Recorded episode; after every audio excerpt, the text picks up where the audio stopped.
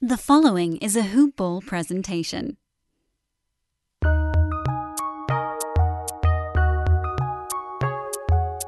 Welcome to the Fantasy NBA Today podcast.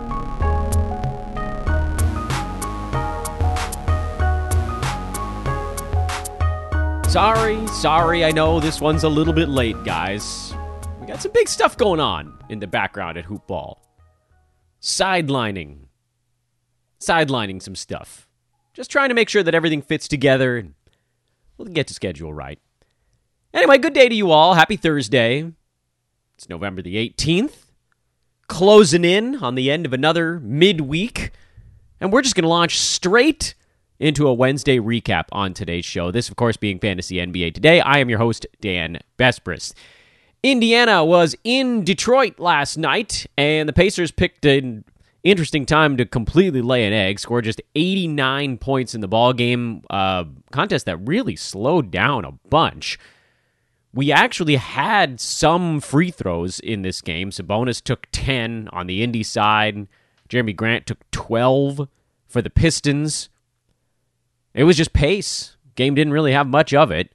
Cade Cunningham starting to figure things out little by little. Yeah, the efficiency stuff is always going to be there, but where he excels that some of the other rookies do not to this point. And again, you know, we're going to have to wait a bit on the growth process because he's still number 163 is he's shooting just 34.5% from the field.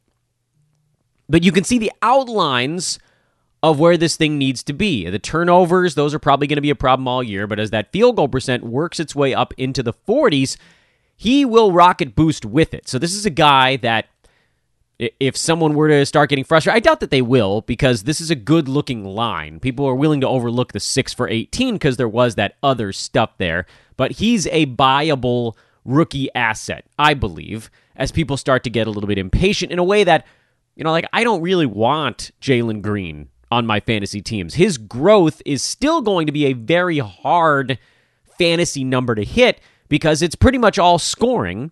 Where with Cade, you can see rebounds, assists, steals. There's this other element to his game that we all kind of knew was going to be there. And we also kind of knew it was going to be a learning curve.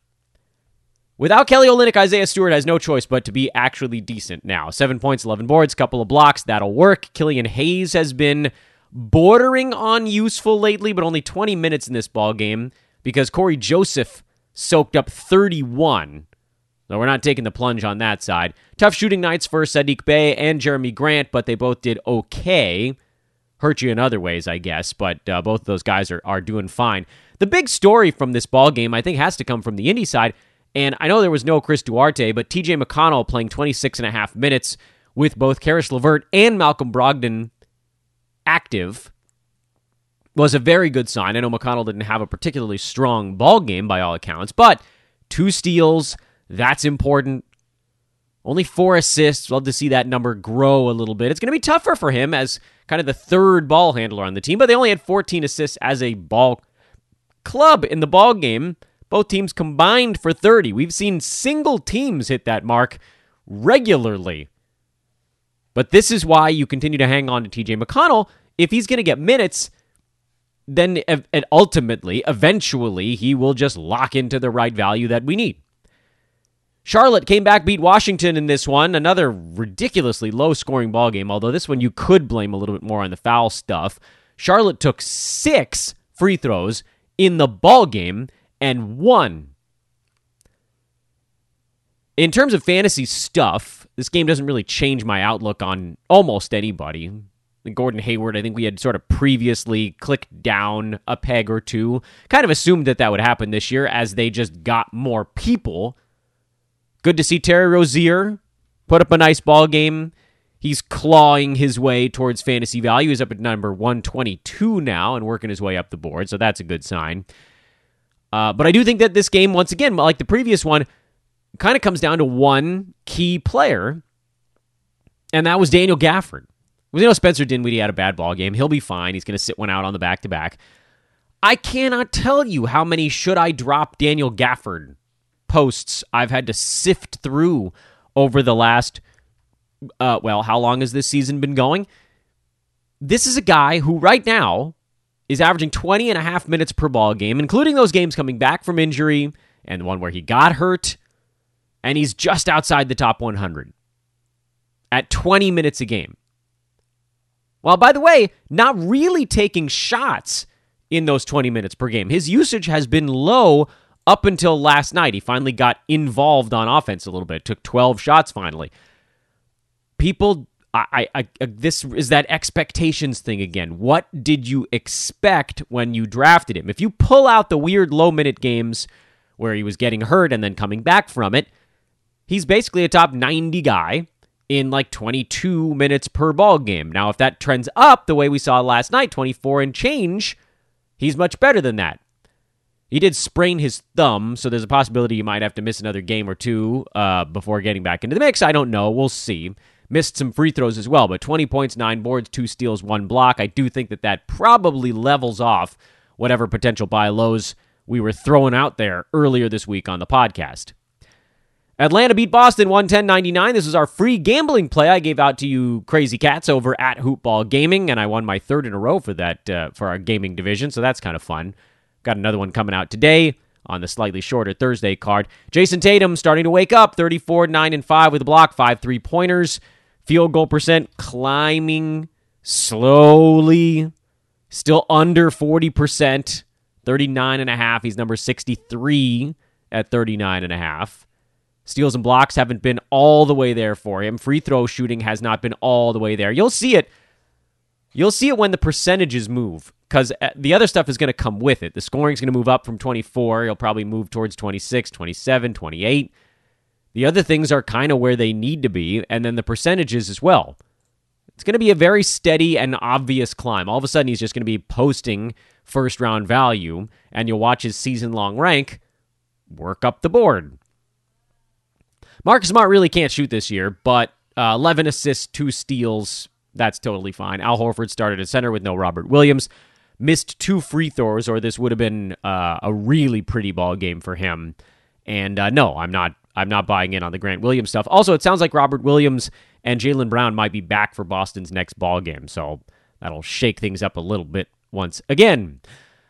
Clint Capela starting to show signs of life as well over on that Atlanta side. He's another one who got off to a slow start. He's back into the low 80s now in fantasy rank as we work his field goal percent back up towards 60, and we need to get those blocks up above 1.2. We need to get Capella back into the upper ones or close to two blocks per ball game, and then he'll move right back where he needs to be.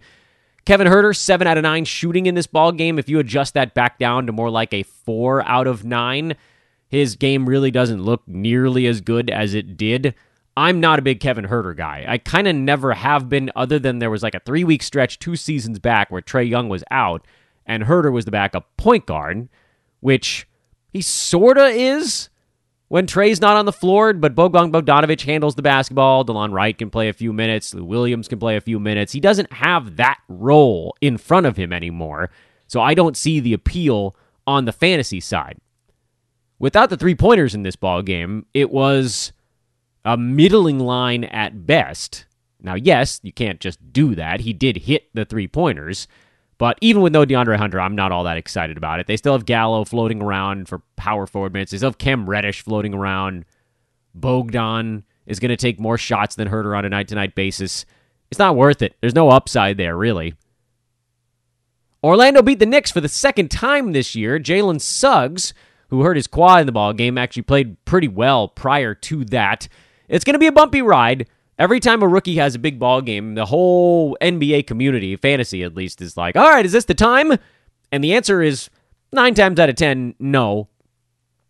You'll know it when it happens a few times in a row. Of course, the problem there is if you're that patient, someone's probably going to pick up that player before you get a chance to do so. That, by the way, is not my way of saying you need to go pick up Jalen Suggs right now. In fact, I believe strongly the opposite, that he very much has not turned a corner, and this was just one slightly better ball game. Uh, but when that time is right, sometimes we run a little bit late on that. So feel free to be a bit more aggressive than I am with rookies potentially turning the corner. For now, I think you stick with the main four guys Bamba, Franz, Cole Anthony, Wendell Carter Jr., who had a, a a little bit more poor ball game here Uh, only played 25 minutes. I think he had some fouls early, and then other guys were just like Terrence Ross was playing better. Ross, by the way, has kind of worked his way into points league discussion, but he's nowhere near category leagues. So you can, if you're a nine cat or eight cat, you can just leave that stuff alone. On the Knicks side, we got trouble, man. Julius Randle, RJ Barrett are the only two guys who have secure minutes with no Nerlens Noel. Mitchell Robinson has borderline secure minutes. There's always the chance Taj Gibson just grabs 15 away from him on any given night. Uh, but Mitch did play 31. He had a block taken away from him in this game. He was sitting on two for a while, then they, they clicked it back down to one, which kind of blew up what was actually turning out to be a pretty good ball game for him. But you stick with Mitch Robinson, that's no problem there. Randle, you're obviously sticking with. We had him taking a step back on this podcast. Remember, remember, it was always about whether or not he could play in every single ball game. That was the only way this year that he gets near his ADP. I steered you guys away from Julius. I said he was a bad top 25 pick because he needs to play in 82 games to get there because he was in the 40s per game last year and he was set to lose a bunch of his role because they don't want him taking 20 shots a game this season. They got Barrett, they got Rose, they got Kemba, they got Fournier, they got Burks. They have other dudes that can actually take shots. And if D Rose didn't have COVID for a month last year, we probably would have seen more of that anyway. But now you're seeing it. Randle has. It's not really fair to say he's taken a step back. He just isn't being asked to do as much. So only 17 shots a game for a guy that doesn't really get defensive stats anyway. And you've seen the drawback. He's number 70 in 9 cat right now. And he's not the only rough offensive story in New York. Kemba's been horrendous. Fournier's been horrendous. And I, you know, I don't want to be the guy. You guys know I'm always very patient with players. I, I think last week I said you could move on from Evan Fournier. His role is not secure. Uh, his minutes are not secure. His his usage is not secure. They're more than happy to take him off the floor in favor of Alec Burks, a direct challenge. We saw this with Derrick Rose and Kemba Walker the first few games of the year before Kemba caught fire and started retaking control of that spot, but now it's slipped back into a bit of a point guard timeshare again. I'm going to give Kemba a little bit more wiggle room because he started horribly and then he was awesome for two weeks, and now he's been terrible for about a week and a half again. But we can't wait forever. The assists are low. He's missing free throws. Not that he's even really getting to take any because, you know, guards don't get free throws anymore. And, you know, that saps a lot of his floor if there are no free throws anymore. I'm pretty close to a Kemba drop. I'm not quite there yet, but I ain't far. James Harden with the line of the night 27, 10, and 7. Two steals, a block, three three pointers, five of six, uh, five of, uh, rather, six of 12 from the field, 12 of 12 at the free throw line. I love to just continue to talk about the earth healing or life finds a way. The Jurassic Park line always fits this type of thing. James Harden now up to 6.2 free throws per ball game. That puts him at number nine in the NBA. Up the board, he climbeth. His free throws now I've moved into the elite category in terms of free throw impact by volume. He is number eight behind Steph. Believe it or not, Talen Horton Tucker, who ain't staying there. Beal, DeRozan, Trae, Bojan Bogdanovic, Paul George, and then James Harden. Yep, he's on his way. He's now number 12 overall in nine category leagues over the last two weeks. He is also number 12. things are things are leveling off over the last week. He's number 6. The beauty of it is, and here's the funny thing about uh, fantasy basketball: for James Harden to get into that top three, he never actually needs any single one week where he's in the top three. He basically just needs to be like top six every single week while the guys around him bounce around, and he'll end up moving up the board. What I mean by that is, like, let's say LeBron comes back, has a couple of down games, he'll fall out of the top 12. If LaMelo Ball has two more not brilliant games, he'll fall out of the top 12. LaMelo's down to number 11 now, by the way. Not that he's fallen far, he was nine, so only two spots. But you can see the free throw percent at 92 now, coming down from a perfect batting a thousand there. By the way, this is not me knocking LaMelo Ball. He's going to have a great fantasy season. He's not falling all that far. Uh, Chris Paul is at number 10. He's down a couple of spots since the assists tapered off a tiny bit although you're seeing the free throw number slowly moving up for Chris. Anthony Davis might very well stay in there. He's looked really good so far this year. KD probably does. Butler, PG, Cat, Jokic, Steph. Those guys are all in there. But I think by the time this dust settles, you probably see Harden at number nine without really changing anything at all. So if he gets even a little bit better, that's how he moves up into that top five, top six. And then we kind of all forget about the fact that he was like number 65 for a week. Doop doop doop doo doo. Bruce Brown's been pretty good uh, since Joe Harris went down in particular. Patty Mills has been even better since Harris went down. 21 points. He had six more three pointers. I'm actually fine with streaming either one of those guys. You guys know I love Bruce Brown in general. He's a little bit too inconsistent on the offensive side. He's very much a rebounding steals guard specialist. And Patty Mills is very much a three point shooting guard specialist. So you kind of stream whichever one of those guys fits your fantasy needs more. And it might not even matter because Joe Harris is probably not gone for all that long. Also, Lamarcus Aldridge. I got to talk about him every single damn time the Nets play a basketball game. He's back at number 98. He really does only make sense in a games cap format. That's it. Weekly, he doesn't make sense because he's going to sit half of every back to back. Daily, he definitely doesn't make sense in head to head. Roto Games Cap, where you can plop him into your lineup when you know the Nets are going against a team that has uh, a big or slow center, or a big and slow center, but not against a team that doesn't have either of those, basically. So, like what we saw, Brooklyn did not play Aldridge against the Golden State Warriors because the Warriors are a floor spacing team where the center doesn't get anywhere near the bucket on offense unless it's on a roll, and then he's going straight to the rim anyway. But if Aldridge is guarding against that, then Steph is going to roast him.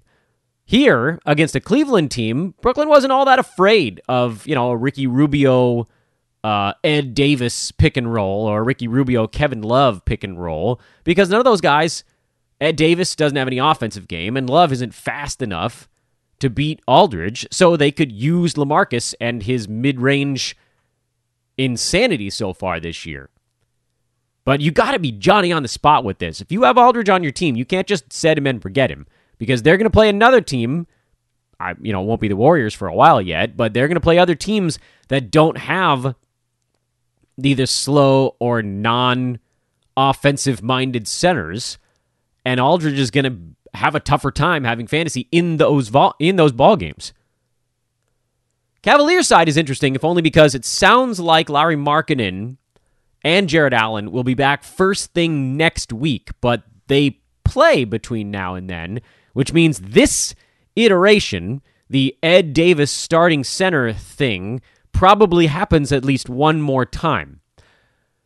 I'm not picking up Isaac Okoro despite 39 minutes. I don't like his fantasy game. I'm not picking up Dean Wade, although he's closer. His fantasy game is a little bit more interesting, but also we've seen him completely disappear. He's willing to take four shots in 38 minutes. This happened to be eight. Kevin Love, I would consider for the Cavs next game. He's probably only going to play 23, 24 minutes, but he's going to go do stuff in them. He'll take shots, he'll get rebounds. He operates quickly, not from an actual speed, but like the doing stuff ometer. He's going to do stuff quickly upon entering a ball game. And then Garland and Rubio are the guys that you can definitely trot out there in the very short term. Uh, presuming that Jarrett Allen and Lauri Markkanen have caught their wind when they come back, those guys should be in really good position with Evan Mobley out for two to four weeks. Lakers couldn't do anything to slow down Giannis. GA had 47 on 23 shots. That'll certainly help his fantasy outlook a little bit. Uh, that moves Giannis back up to number 15 on the board, thanks to a big field goal percent leap forward. That's the way he could maybe float his bad foul shooting. But again, this is a guy that consistently gets drafted in that top five, and there's just almost no path there unless he's making 75% or more of his foul shots, which I simply don't believe he's going to do. I think you can start the starters with Milwaukee. Grayson Allen played 31 minutes. He only took six shots. That's the fear there. Has the return of Khris Middleton and then previously Jrue Holiday, does that wipe Allen out from getting 9, 10, 11 shots per ball game? Was this the anomaly or is this the new normal? I'm going to start him one more time, see how the next one goes. He's been too good. Uh, it just so happened Pat Connaughton got 10 shots here.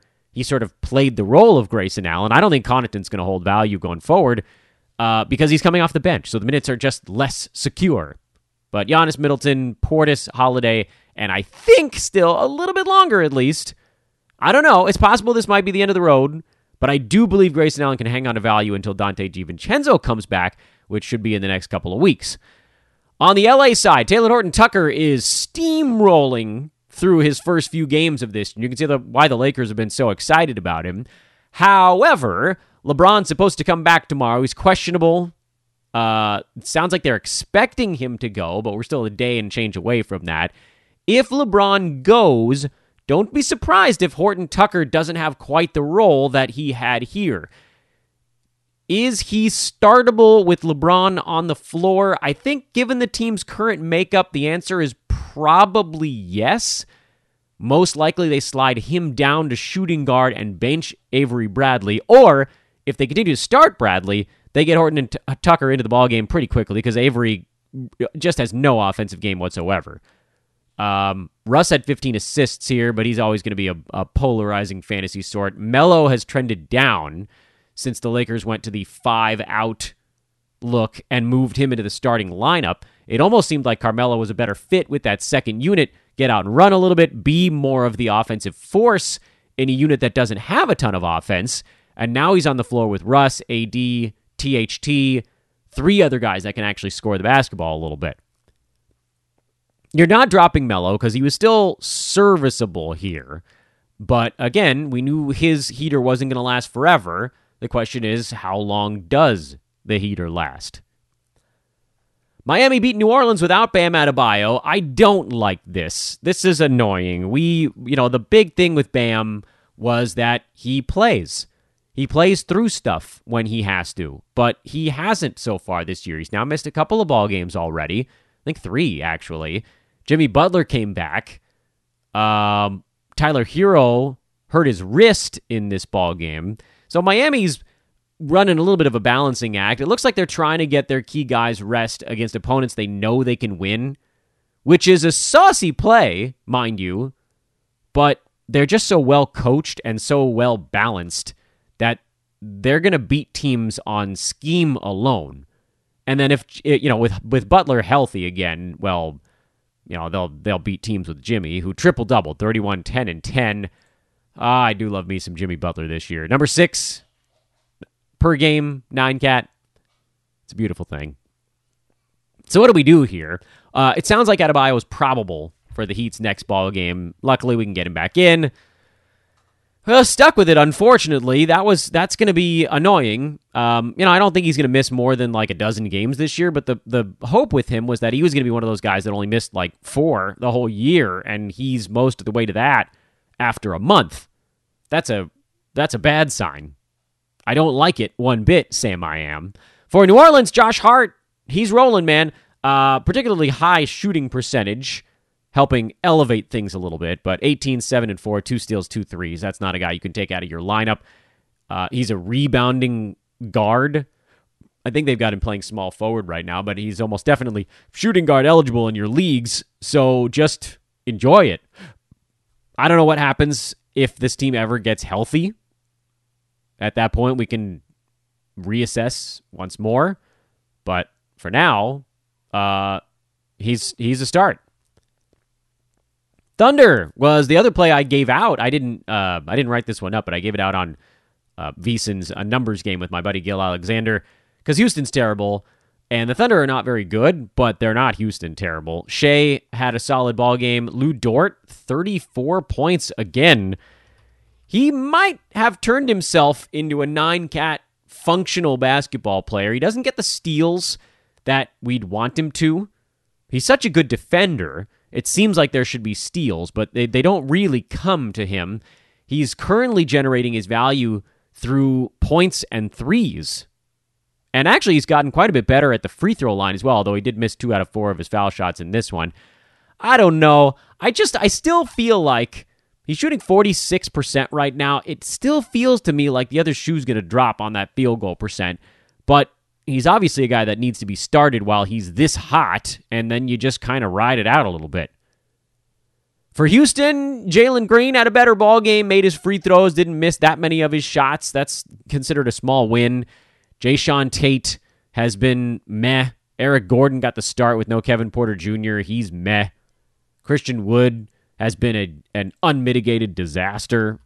Folks drafted him in the fourth round this year. We dodged him. He's number 180. Yeesh. And he ain't hurt. This is just the Rockets right now. I mean, really, abandon ship. Anytime you can abandon ship, abandon ship. Trade Christian Wood if he has two good ball games in a row.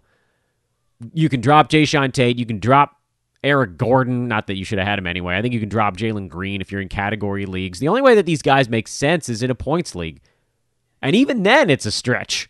But at least with Wood, you can throw out the brutal percentages 44 from the field, 52 at the free throw line. He's one of the worst foul shooter impact players in the NBA right now. In fact, I think he might even be worse than Giannis. Christian Wood, who had him as one of the worst fantasy players in the NBA. I didn't think he was going to be this bad, but this was the fear when I was like, yeah, I don't have the stones to draft someone who could end up going four for eight at the foul line every night. This was the fear. It's come to fruition. It doesn't always. We're going to miss on certain things. Like I was too low on LaMelo Ball because I did not see his field his field goal and free throw percentages both getting fixed. His free throw percent has been awesome, so we're missing out on some of that jump he's taken, but we also dodge the guys like Christian Wood. To me, that's worth it. It's not that many players to take off of your board or to move down your board. And as I've said a thousand times, those first few rounds, they're not going to win you your fantasy league, but damn it, they really could lose it for you. Hey, before we do the uh, the later games on the card, and I don't know if Minnesota really qualifies as that, I do want to thank you guys once again for tuning in to Fantasy NBA Today and following me on Twitter. Presumably, you've uh, already done that. It's at Dan Besbris, D A N B E S B R I S, or just Google Dan from Hoopball. It's the easiest way to do it. That'll come up real fast. My Twitter feed is the generally the very first result there. A Couple of quick shout outs here. First, shout out to everybody that continues to rate and review the podcast. You guys are amazing. Please do continue to do that. If you got a five star, you can flip onto the board for us. Shout out uh, number two is to our brand new Hoopball Nets coverage team, led by the great Cody Mallory. The Hoopball Nets Twitter feed and podcast has been resurrected so if you're a Nets fan or you just want to learn about the team, those guys do a marvelous job of covering it. Go check that out. It's at Hoopball Nets. You can see all the hosts are in the bio for uh, for that particular Twitter feed. Shout out number three is to our buddies at manscaped.com. Promo code there is hoopball20 to get 20% off and free shipping on your order as we run up towards Black Friday. That's coming up here, folks. Week from tomorrow, I think, isn't it? Yeah, that's right around the corner. And then the holidays after that. So this is a great time when you're just like, crap, what the hell do I get this dude? Get him something at Manscaped. You sort of send a message with a gift like that. I don't know if it's the one you want to send, but you send a message, clean yourself up.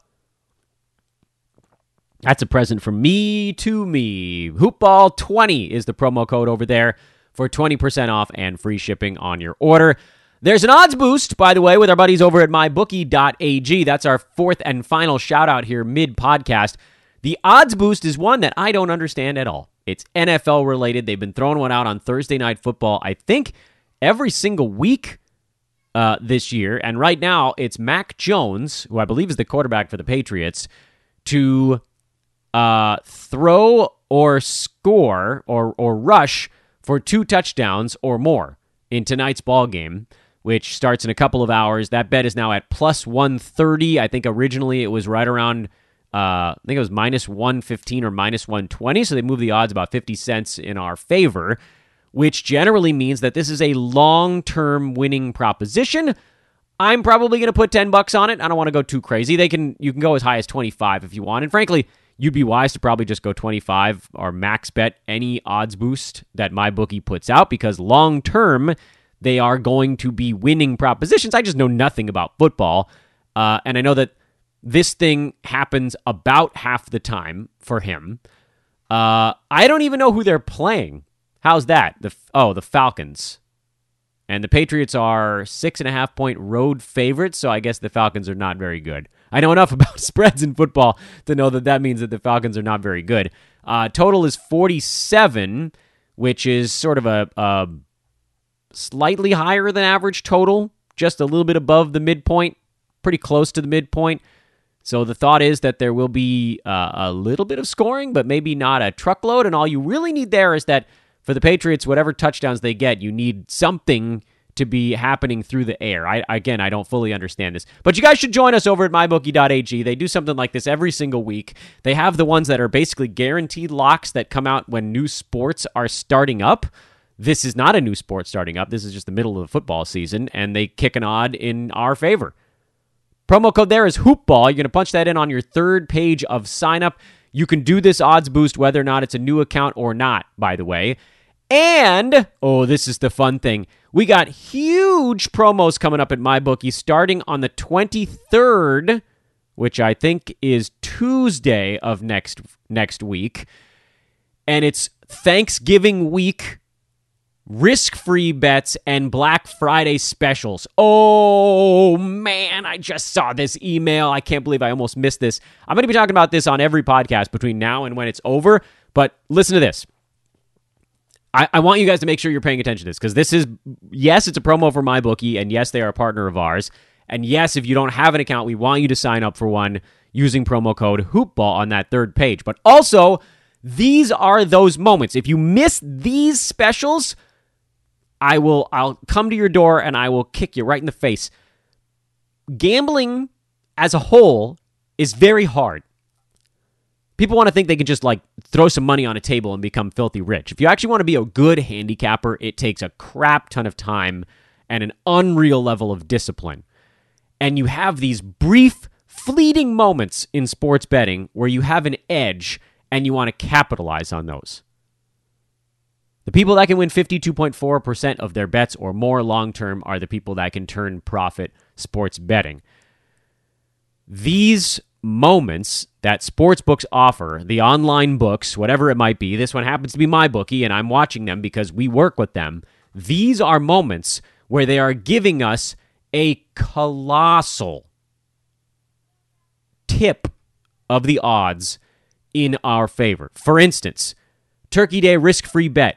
If your first cash wager up to $250, a 250 max bet on the Raiders Cowboys game if it wins, you win it. If it loses, you get your money back with just a 1x rollover. So let me explain that for those that don't do this very often. Let's say you put $50, and again, I don't really know much about uh, uh you know what these two teams I like I know the Raiders have been embroiled in a scandal because of Jon Gruden, but I don't know if, if, either his teams are any good. I don't know that there's I'm assuming there isn't a line out on that game yet because it's next week. Um, oh, there is. Cowboys minus seven. Okay, so there actually is a line out on that game for uh, for a week from today. So let's say you took Raiders plus seven and they covered. Great, you won your fifty dollar bet. Nothing. That's just a straight wager. You you just won it like you bet it. Now if the cow if the Raiders fail to cover that seven point spread as the underdog, you get your fifty dollars back and the only thing that happens then is you can't cash out that 50 bucks until you bet it on something else. It doesn't have to all be at once either. You could do 10 bets of $5, 5 bets of 10, whatever. But you have to bet that 50 bucks that you get back on the loss. That's what the 1x rollover is. But lucky for you, MyBookie has stuff going on from Friday all weekend long. There's going to be 7 odds boosts and six lightning locks on the 26th on Black Friday. The boosts are bigger than you'd normally receive. The locks are bets that are like 99% chance of winning. You can basically nail your rollover on the very next day on bets that are tipped in your favor again. There's a Cyber Monday special going on that following Monday where you can bet up to $100 on the uh, Seahawks and Washington football team.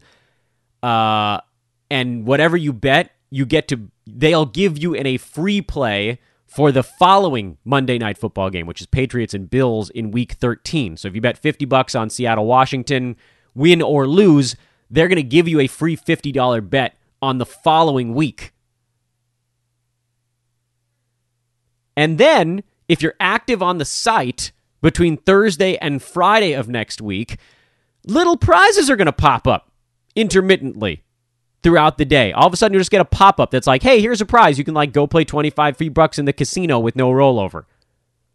And there are free blackjack tournaments on Thanksgiving Day with prizes up to $10,000, $0 entry. Next week is going to be a Dolly Whomper at mybookie.ag. I hope you guys will join us there because I will be winning a crap ton of money, and I'm going to hope that you guys do it with me. Again, this is for new users and existing users alike. I'll be doing it, and I've been with them for a number of years now. Man, we could win a lot of money next week. Oh, my goodness. $250 risk free bet. That's a big number. Yeah, you're going to have to do rollover stuff on that, but holy smokes, you might be able to knock that out in the next set of odds boosts. Wow. Seriously, this is an opportunity for us to win like maybe $400, $500 next week if things break our way. Man alive, I love it. I really do. All right, let's finish up the last couple of games from yesterday. Sacramento lost. Lost. And it was generally a bad game all the way around. De'Aaron Fox was uh, decent in this one. That's a good sign. But nobody else really was. Harrison Barnes was uh, was fine, but he's been moving down the board, kind of as we all expected anyway. You knew Barnes wasn't going to be a first rounder forever. Uh, Harrison now at number 25. Still good. I mean, not complaining about him being number 25 after four weeks, after a month of basketball, uh, but he's peeling off a little bit. And uh, Tyrese Halliburton seems to be playing through a hip thing, but I'm not super worried about it. He's been generally pretty good. Minnesota didn't even look like the whole team was trying for the entire ball game, and they still beat him up. Patrick Beverley motored. He was the motor for Minnesota, but I still don't trust him from a fantasy standpoint. You're going D'Lo, KAT, and Anthony Edwards. Again, no real fantasy changes from this ball game. A few of you guys are trying to uh, ram uh, Metu down my throat, and I'm not on board with that one yet. And it's not just because games like this are going to pop up, it's just youth, man. Youth. He doesn't have a secure role on that team. He's not going to get any shots, which means he's going to have to do it with defensive stats. He hasn't really shown that he's going to rack those up in a huge way yet. You know, he was getting like 16 and 4 for a couple of ball games. I, I need to see more. I think maybe folks are getting a little bit ahead of themselves on that one. Our buddy Kristaps said we'd take a risk on him. He's number 23 now. I know he's only played nine games. That's the risk with Kristaps. He was always going to be a roto games cap kind of guy, but it's paying off so far. When he's been in there, he's been fantastic. No Luka, so Brunson nearly triple doubles. Tim Hardaway Jr. is going to do more. Those guys are very safe with Luka out. Porzingis obviously very safe. Phoenix came back and won this ball game. Mikal Bridges, slightly better ball game, three steals and a block. He's not catching his brother anytime soon, but Mikal now just dropping below 80 on the board, so he's starting to work his way up. And that's the only real note on that Sun side, other than Chris Paul finally having kind of a bad shooting game. And then Portland, Chicago. Nobody, I mean, this one, that was a weird line, too, wasn't it? The Blazers were favored by two and a half against a Chicago team that had just waxed both LA opponents. They're a little bit gassed, I guess, for this one. Blazers, great at the free throw line, great on the glass. They rebounded really well in this ball game, did Portland. Uh, Dame still having trouble shooting, but he got seven free throws. That's a good sign. 22 and 10 for Dame. And there were a lot of positives. You know, Rob Covington, 10, 3 and 3, 5 defensive stats, but only 24 minutes for Rob and 25 minutes for Larry Nance, 23 for Jusuf Nurkic, who got himself into foul trouble, ended up playing most of the fourth quarter to get back near his season average in minutes per game. But I do think that the overall feeling is that Larry Nance is finally now on the upswing. The uh, whatever the hell, Moda Center, is it still the Moda Center, was chanting his name last night. Nance 16, 9, and 3, three steals, a block, two three pointers. He was brilliant. He has not been particularly good overall on the year. He's still number 199, but this is very much a what have you done for me lately type of situation where if if this is now Billups realizing that he has something in Larry Nance, Nance number 110 in 22 minutes over the last week That is a very repeatable number for him. And if he gets to 24, he's a must start basketball player. It's why I was so high on him on draft day as a guy you could draft at like 145 with all upside. I hope this is the moment. I think we got to be picking him up right now so we don't miss it. Because I know we all kind of gave up on him. I held longer than most. you got to give give some credit there.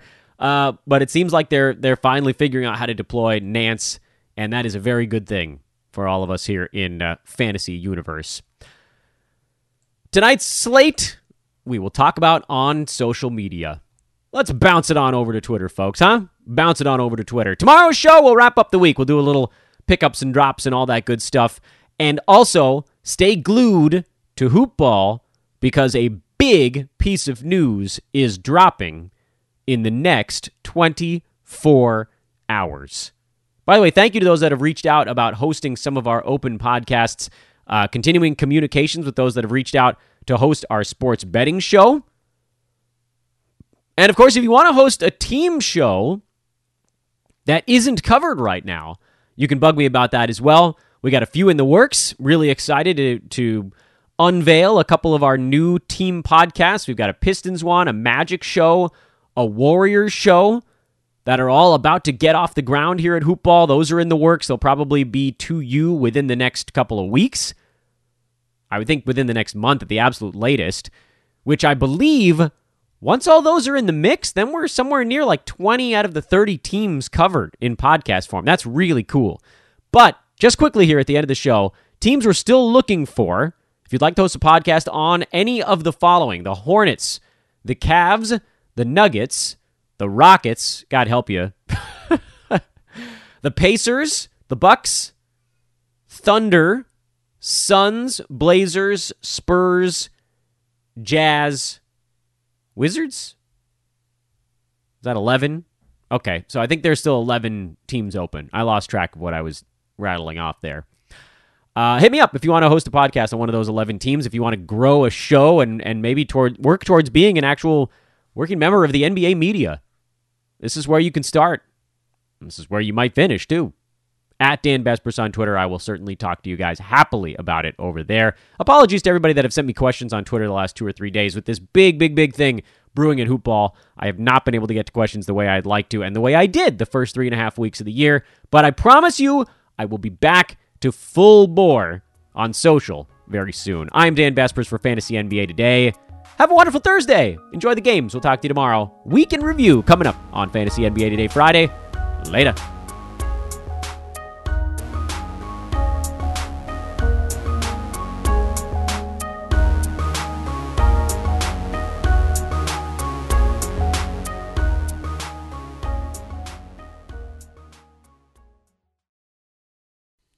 This has been a Hoop Ball presentation.